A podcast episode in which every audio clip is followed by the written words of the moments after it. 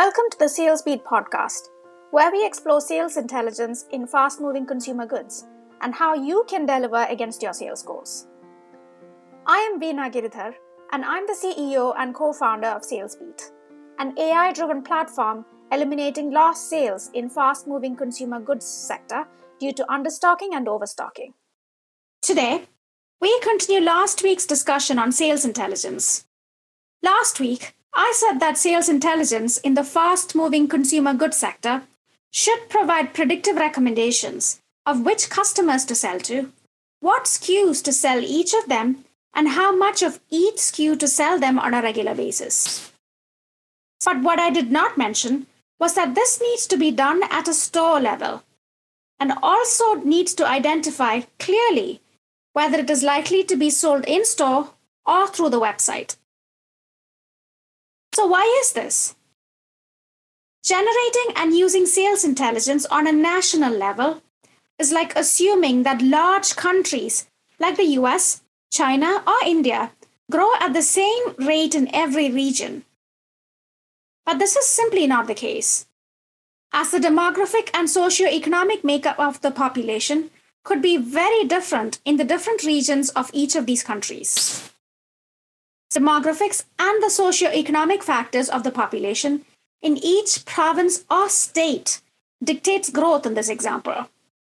Similarly, the socio-economic and demographic makeup of the population around each of these stores dictates sales of each SKU at these stores.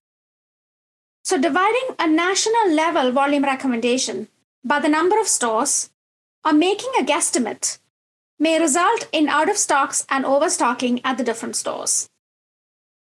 Depending on how big the country is and the spread of stores across the country, even the weather around each of these stores could be different. Weather impacts not just what and how much people buy of each SKU or product, but also how they buy it.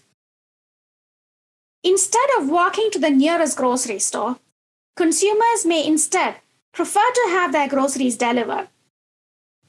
They may even drive to the closest hypermarket to stock up, so they make fewer shopping trips in anticipation of rainy or cold weather. From a retail perspective, this impacts not just stock levels in stores and warehouses, but also if they have enough delivery vans, drivers, and slots to meet demand. Anticipating e commerce sales peaks in advance can help retailers plan and execute third party collaborations for deliveries, so they are always able to meet demand.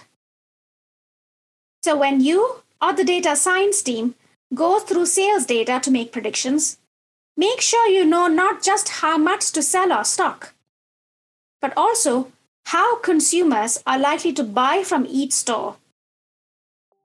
If you have any questions or comments about how consumer behavior impacts sales and how people buy groceries, leave a comment here if you're watching on YouTube, and we'll address them in a future episode. If you are listening to this on Apple or Spotify, email me on veena at salesbeat.co with any questions. Thank you for listening.